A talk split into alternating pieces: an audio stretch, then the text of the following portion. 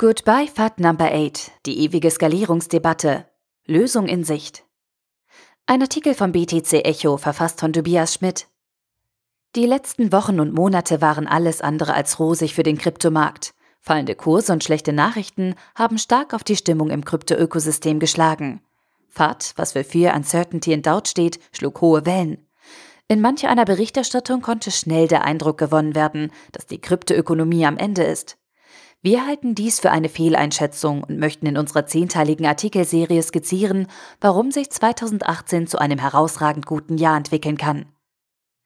Fragt man nach den klassischen Vorteilen, die Kryptowährungen gegenüber Fiat-Währungen aufweisen, erhält man üblicherweise stets dieselben Antworten. Transaktionen mit Kryptowährungen seien anonym und global sowie schnell und günstig. Das fehlende Intermediäre erlaube niedrige Transaktionskosten und effizientere Geschwindigkeit. Doch gering konnte man die Transaktionsgebühren im Jahr 2017 nicht nennen. Als Nebenprodukt der explodierenden Nachfrage nach Kryptowährungen und dem noch relativ frühen Stadium der Technologie stiegen auch die Transaktionskosten für Bitcoin-Überweisungen. Die Blockchain skalierte nur begrenzt und bald hatte der Ansturm die Blöcke komplett gefüllt. Was folgte, war ein Preiswettbewerb um die Aufnahme in einen Block. Das heißt, die Transaktionskosten stiegen. Hier der entscheidende Punkt. Kryptowährungen sind grundsätzlich, wie der Name vermuten lässt, als Währungen konzipiert.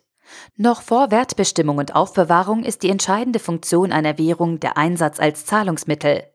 Lange bevor die Begriffe Blockchain, Krypto oder Distributed Ledger Technology in der Welt waren, wurde vom Bitcoin als Peer-to-Peer Electronic Cash System geschrieben. Für die Puristen der Community steht dieser Aspekt von Kryptowährungen noch immer im Vordergrund.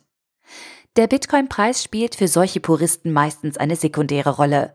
Schließlich misst man den Wechselkurs in Fiat. Satoshi Nakamoto entwickelte Bitcoin ja gerade als Weiterentwicklung zum Euro, US-Dollar und Co. Das heißt, um das traditionelle Finanzsystem abzulösen.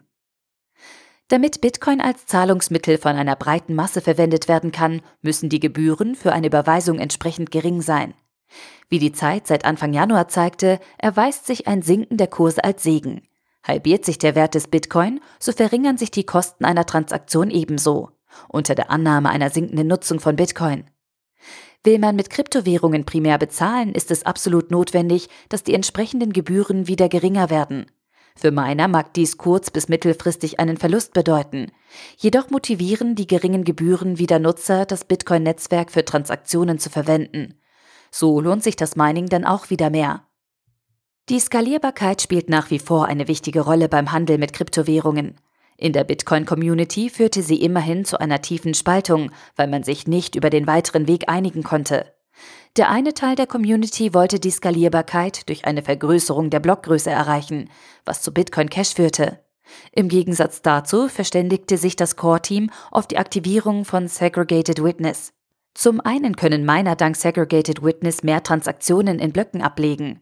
Die bezüglich Skalierung vermutlich weitreichendste Neuerung, die Segregated Witness mit sich brachte, ist das Lightning Network. Es gibt drei nennenswerte Projekte.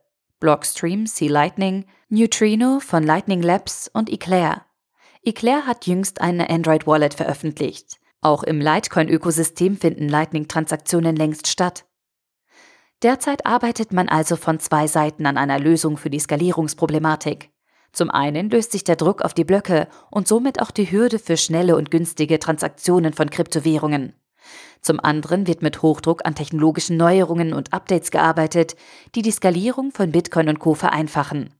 Womöglich blicken wir also tatsächlich einem Jahr 2018 entgegen, in dem Kryptowährungen wieder vermehrt als Zahlungsmittel auftreten und nicht als Anlageklasse. Wünschenswert für den Use Case Bitcoin wäre dies auf jeden Fall. Der Artikel wurde gesprochen von Priya, Vorleserin bei Narando.